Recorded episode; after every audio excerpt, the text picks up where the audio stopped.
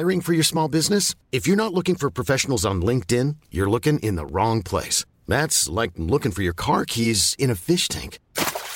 LinkedIn helps you hire professionals you can't find anywhere else, even those who aren't actively searching for a new job but might be open to the perfect role. In a given month, over 70% of LinkedIn users don't even visit other leading job sites. So start looking in the right place. With LinkedIn, you can hire professionals like a professional. Post your free job on linkedin.com slash people today. Quality sleep is essential. That's why the Sleep Number smart bed is designed for your ever-evolving sleep needs. Need a bed that's firmer or softer on either side? Helps you sleep at a comfortable temperature? Sleep Number smart beds let you individualize your comfort so you sleep better together. JD Power ranks Sleep Number number 1 in customer satisfaction with mattresses purchased in-store. And now, save 50% on the Sleep Number limited edition smart bed for a limited time. For JD Power 2023 award information, visit jdpower.com/awards. Only at a Sleep Number store or sleepnumber.com.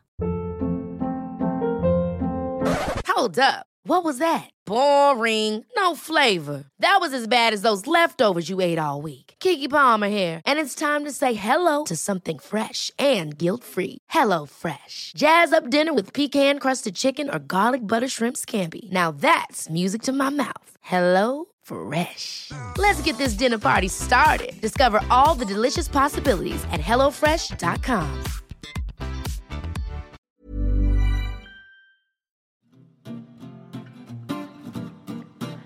It's mentally yours from Ellen and Yvette. A podcast on your mental health you surely won't regret. It's mentally, mentally, mentally, mentally, mentally yours. Mentally yours. Mentally yours. Hi, everyone, and welcome to Mentally Yours, Metro.co.uk's weekly mental health podcast. I'm Yvette, and today we're chatting to Seyi Akiwowo. She's the author of How to Stay Safe Online. We're going to be chatting about how online abuse can affect mental health and how to protect yourself on social media.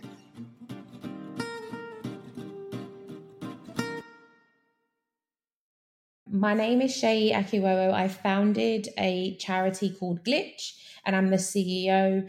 And our mission is to make the online space safe for everyone. We do this by encouraging people to be digital citizens and for tech companies to do a whole lot more about online safety. Fantastic. So, could you start off by telling us a bit more about your charity Glitch and about exactly um, what it does? Yeah. So Glitch is about creating ways that the most marginalized, and this tends to be women and particularly women of color, how the most marginalized can enjoy the online space. There's a tendency when we're talking about about the online space that we have to um, be tolerant to abuses and violence and behavior that we just wouldn't tolerate offline. And that distracts us from being able to enjoy the freedoms of the online space, our digital rights, community, money, entertainment, education. Um, that's all. That's all currently been under attack, and even more so with um, Elon Musk's takeover and the layoffs of thousands of staff across many tech companies, which a lot of them are in the Trust and Safety Council, which is so keen to keep an online spaces safe. Glitch also has trainings and um, workshops on the website, and that's also what was the kind of nucleus starting point for glitch and also the starting point for my book how to stay safe online which is all about equipping people with resources top tips advice on how to stay safe and how their allies and their ecosystem and community can stay safe as well. So obviously this is a mental health podcast. Um, how can online abuse affect people's mental health um, do you think in the short and the long term? Yeah i talk about this in the book um, quite early on because I think it's really important for us to be really clear the impact of online abuse. So I define online abuse and uh, and online violence, and I talk about the ripple effects that it can have on the individual, on their friends and family, on their careers, on their finances. And part of that effect on the individual and their ecosystem is psychological and is on their mental health and well-being. Um, there's been lots and lots of studies around um, the impact of online uh, online usage, the the the what it does on our attention span, what it does in staying in this heightened space, this heightened space of of um, of activation of trauma, if you like, whether that's fight, freeze, flight, and fawn. And we know we don't make the most healthy decisions when we are in that kind of unregulated um, nervous system type space. Um, and we see that when people are on when when people are online they um, are less likely to be engaging in the platform from a more informed place a more a, a calmer space but also people who are on the receiving end of online abuse and we know women are 27 times more likely to face abuse than uh, men. And we know that black women are 84% more likely to face abuse than white women, that there's now a psychological element to this. And we've seen that people are silencing themselves, are facing um, uh, PTSD from being on the platform, um, um, a, feeling uh, having going through de- depressive episodes. There's been conversations and studies around suicide, and that then has a ripple effect on people being able to show up at work, show up in their community, volunteering, school, studying, you name it. Um, so when we talk about the impact of online abuse, it is psychological. It does have an impact on mental health and well-being, but then that also leads to kind of um, physical um, impacts too. Yeah, those statistics are pretty shocking. And I think for some people, maybe the older generation, they maybe don't understand the impact that people's online life can have on their health. And I think, you know, some people can have the tendency to say, oh, why don't you just stop use, using social media? Why don't you just come off your phone? Why don't you sort of come off these platforms? Um, but what would you say to people who are saying that that's their answer to if somebody's experiencing online abuse? I I frankly say, um, and I think sometimes it's important to speak um, speak truth to power. I call that victim blaming language, and it's really unhelpful. And it, it is something that is so ingrained into our everyday thinking that we really have to be more conscious about it. And I talk about this um, a lot in the book, book around making sure that the language we use, um, whether that's verbally or online, does not make out that the person going through online abuse is too weak too sensitive and should just get over it. These these this this fuels a a a um, silencing effect on the victim that that buries this situation. It means people are suffering in silence and. Going back to some really important stats, we know that people are feeling more anxious on the platforms, and then there's perpetual anxiety. And we've seen that Black and minoritized respondents through Glitch's ripple effect report were more likely to report feeling anxious than their white respondents. So when you're telling somebody who's feeling really physiological um, experiences of, of anxiety that what they're facing isn't really real they should just come offline it's so dismissive. And we wouldn't do that if we saw say for example a physical bruise or we saw an attack to a shop window. And there are there, there, it's very similar what's happening. A lot of people use the online space to to promote their businesses to, to promote causes to sell things um, to promote themselves. If if their, their, their online shop window is being vandalized we wouldn't tolerate that offline, but yet we tolerate that online. And I think that's the same when it comes to the psychological impact and all the other um, ripple effects of online abuse. If people are are not sure what to say, and that tends to happen, like oh oh oh, sorry you're going through that. Oh sorry for. If people are un- unsure what to say, the first thing I was just like I, I I advise is take a breather, like take a deep breath and ask yourself, what would you like to hear in this instance? And it isn't saying, oh, I think you should just get over that, or oh, I don't think you should just, I think you should just make your account private. You would be like, I'm really sorry to hear you're going through that. What do you need? And I think opening having that opening question around what do you need particularly when you're talking to a friend or a student or a family member or or a partner really just allows that conversation to flow and that person not feeling that they're suffering in silence because we know that's one of the other dangerous um, uh, ripple effects of online abuse that it isolates the victim who's being targeted. And we don't want that. We want them to feel like they are part of a community that is out there that does care for them. Absolutely. And you made such a good point there about, you know, for, for lots of people now, um, the online world is how they make money, basically. If you sort of think about lots of businesses, very sort of small businesses, people might sort of launch things online and then they sort of grow their following through things like Instagram or Twitter or where, wherever it is. And so if they start experiencing abuse, that actually directly impacts them financially, doesn't it?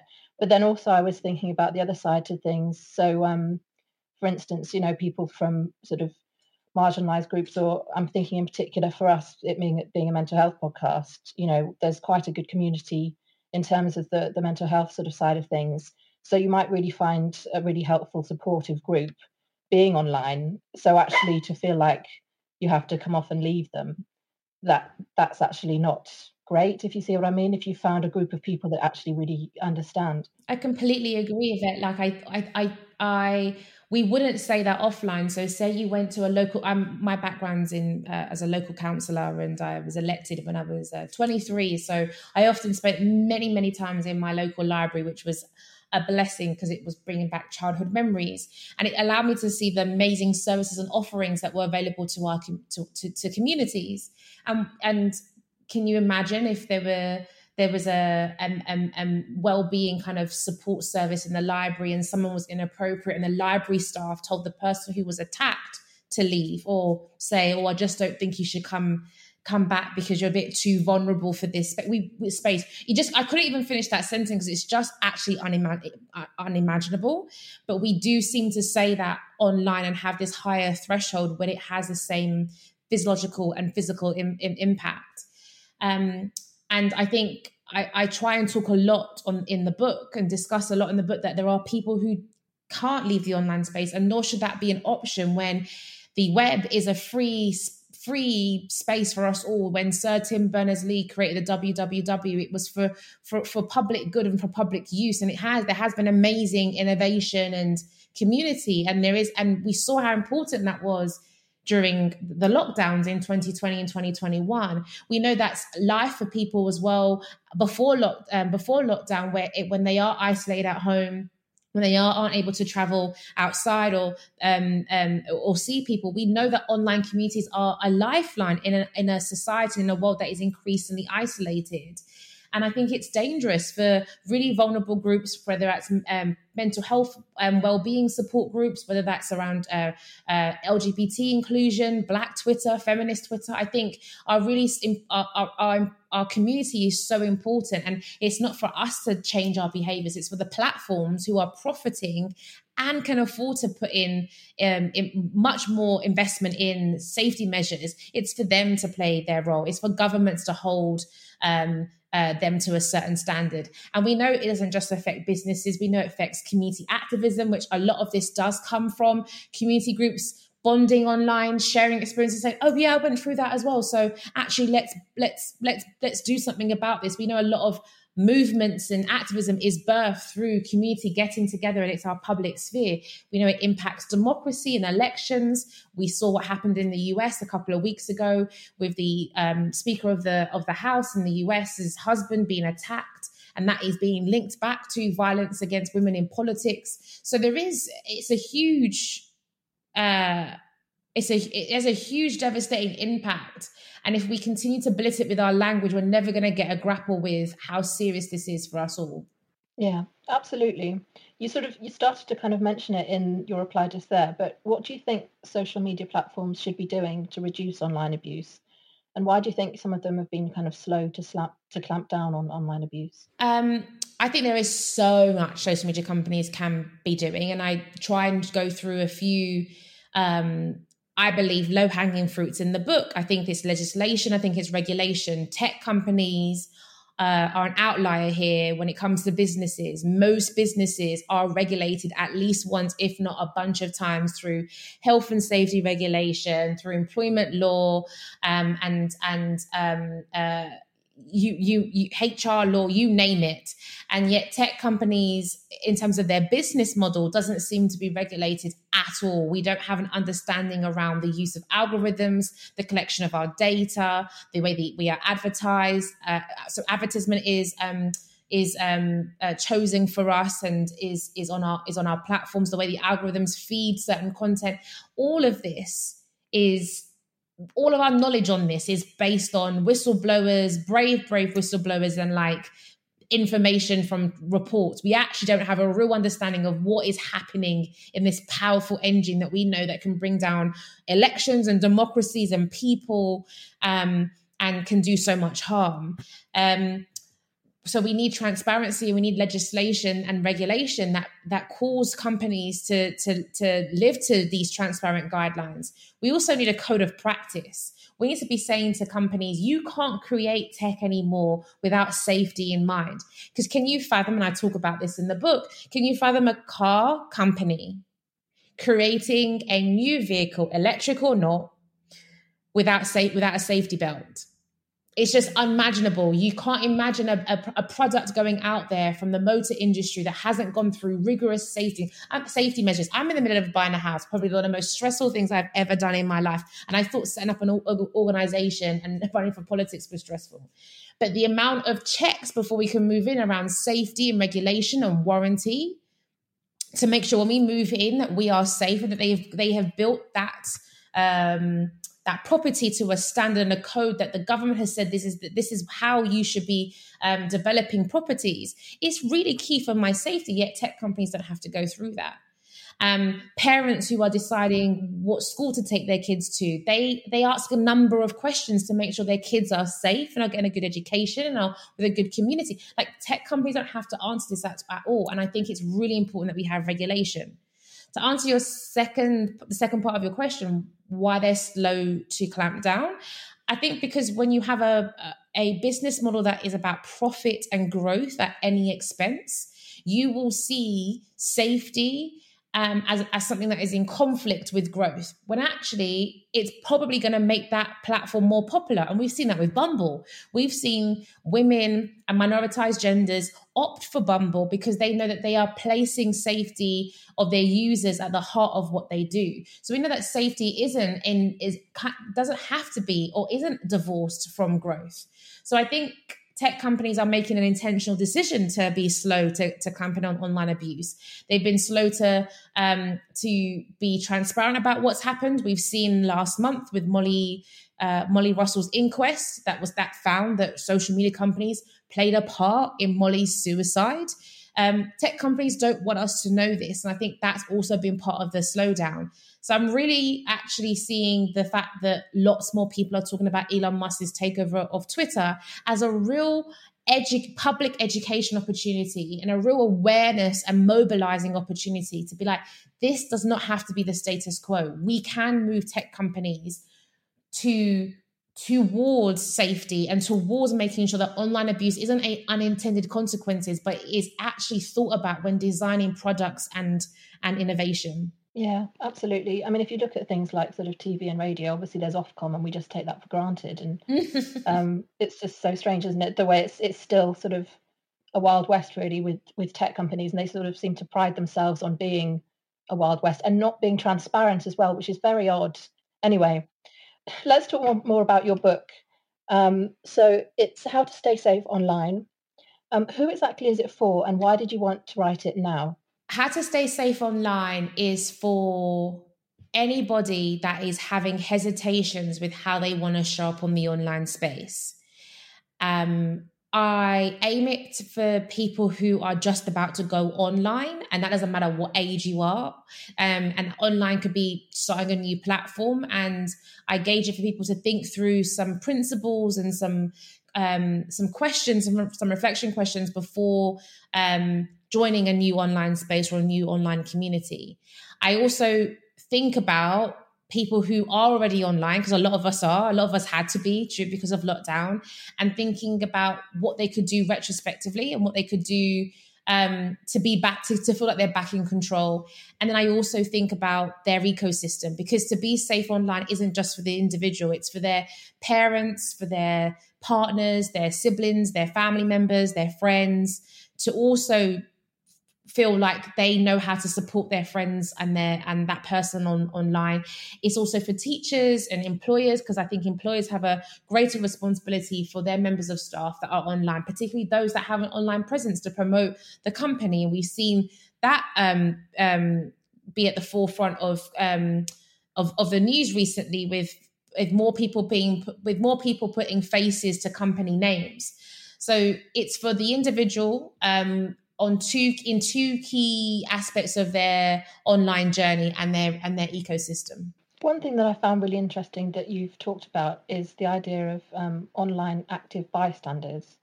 Um, what are they, and how can people better support those who are being abused online? Yeah, I think online active bystander just comes from the term um, active bystander or bystander interventions that you see offline, where um, there's been lots of conversation around if you see someone being attacked or feeling dis- uh, uncomfortable, being harassed on the tube, text transport transport um, um, police if you're in the in, if you're in the UK.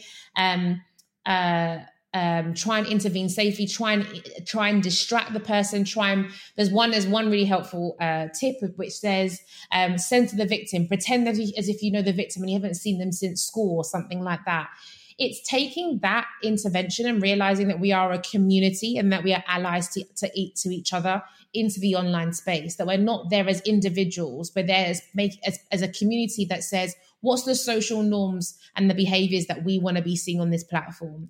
And it's about making intentional and conscious decisions every day on on, on where we are online, what we retweet, what we amplify, what we like, what we say in the name of banter, making sure that we're not crossing that line and causing people harm. And it's about etiquette. It's about really good etiquette with being online and making sure we're just a good steward of this responsibility, this growing responsibility called digital rights. Because I'm a real believer that with every right comes responsibilities, and that very much includes the online space. And moving on from that, what steps should someone take if they're being abused online themselves?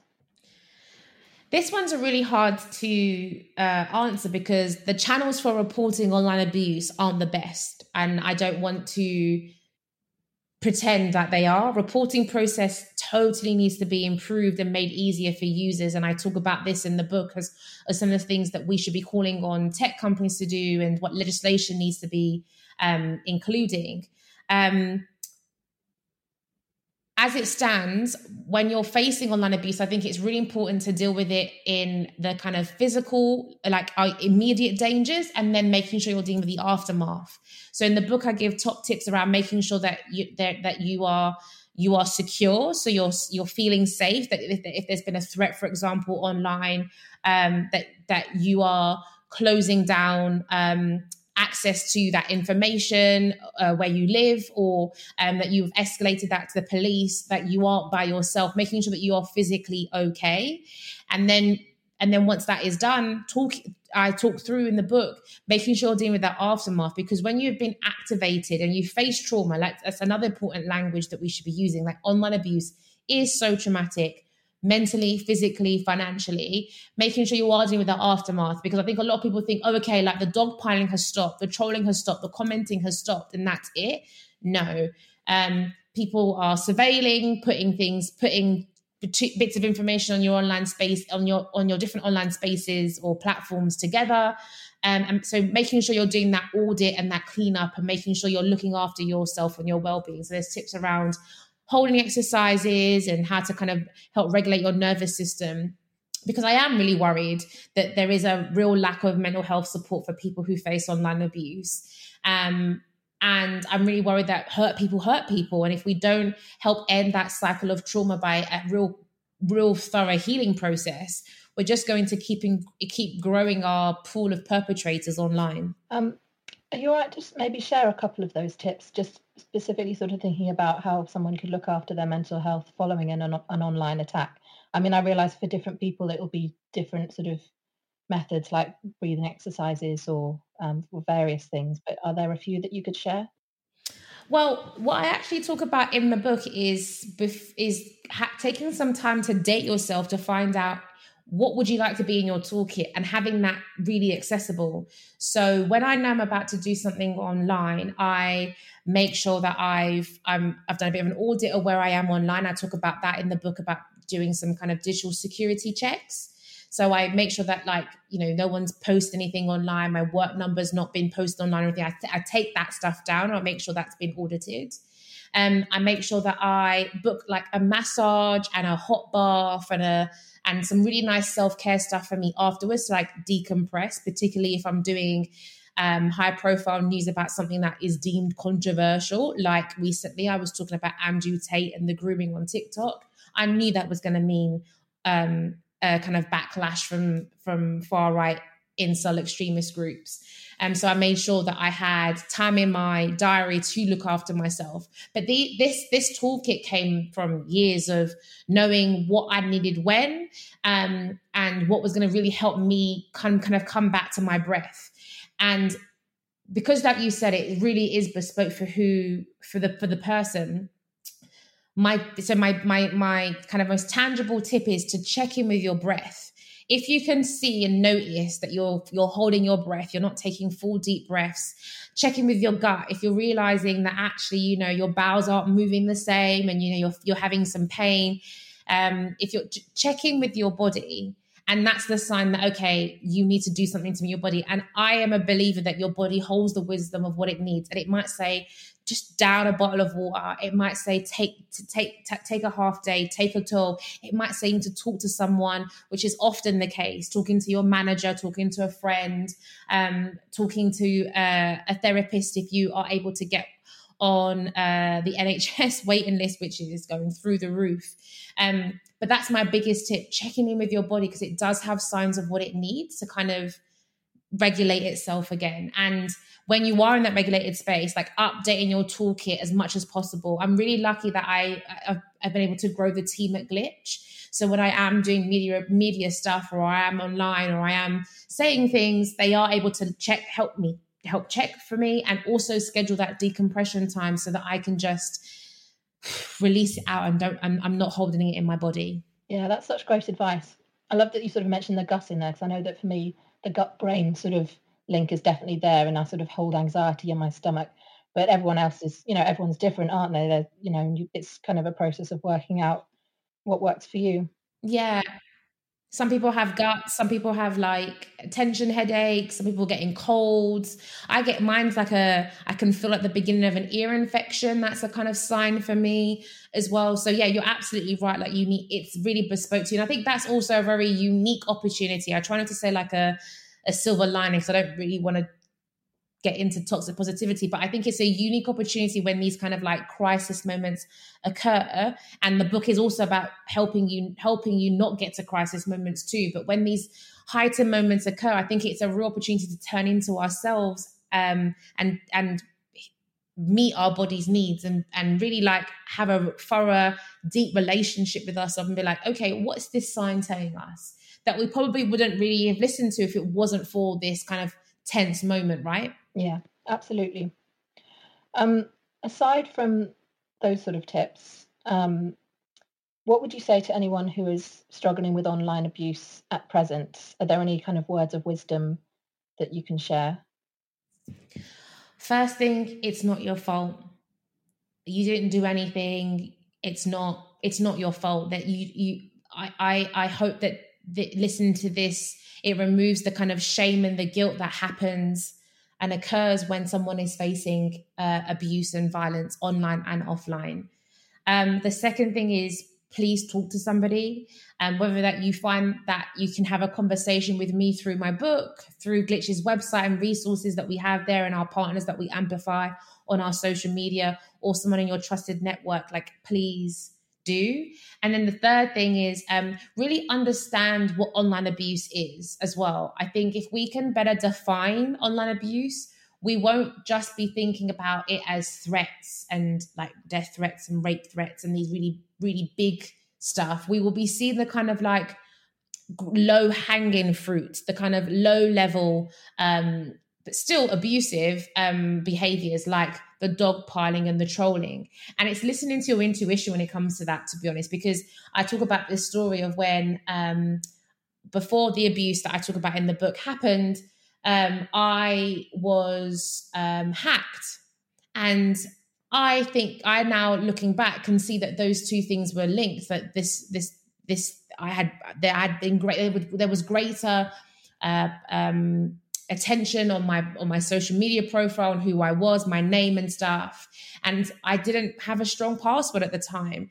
And that was actually a sign of like for things to come.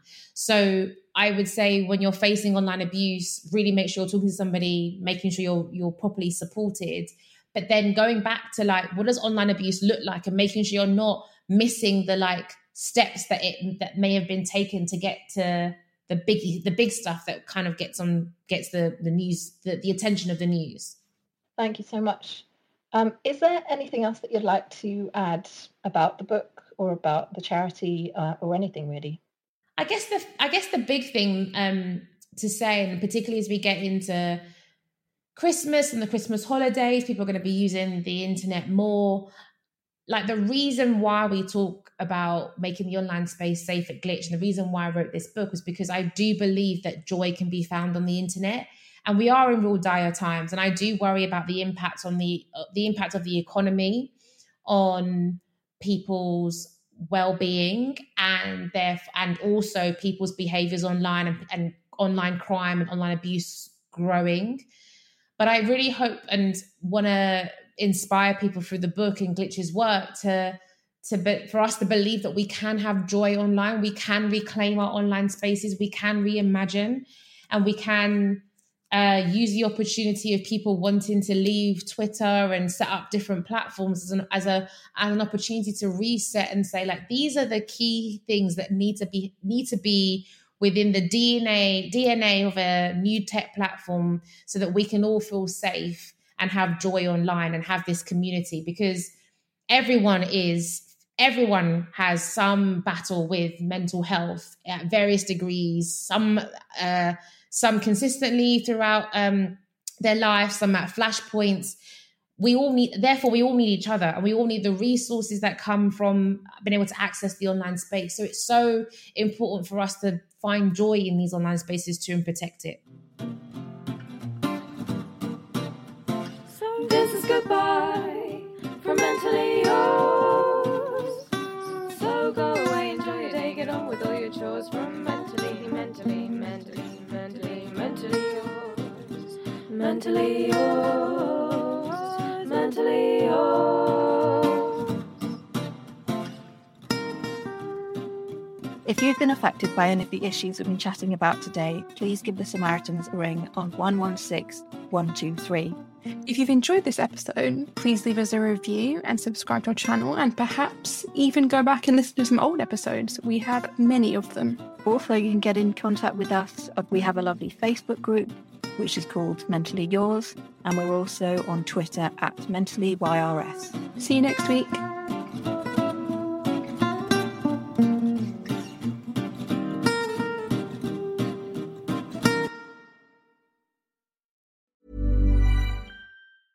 Ever catch yourself eating the same flavorless dinner three days in a row? Dreaming of something better? Well, HelloFresh is your guilt-free dream come true, baby. It's me, Keke Palmer. Let's wake up those taste buds with hot, juicy pecan-crusted chicken or garlic butter shrimp scampi. Mm. Hello Fresh. Stop dreaming of all the delicious possibilities and dig in at hellofresh.com. Let's get this dinner party started.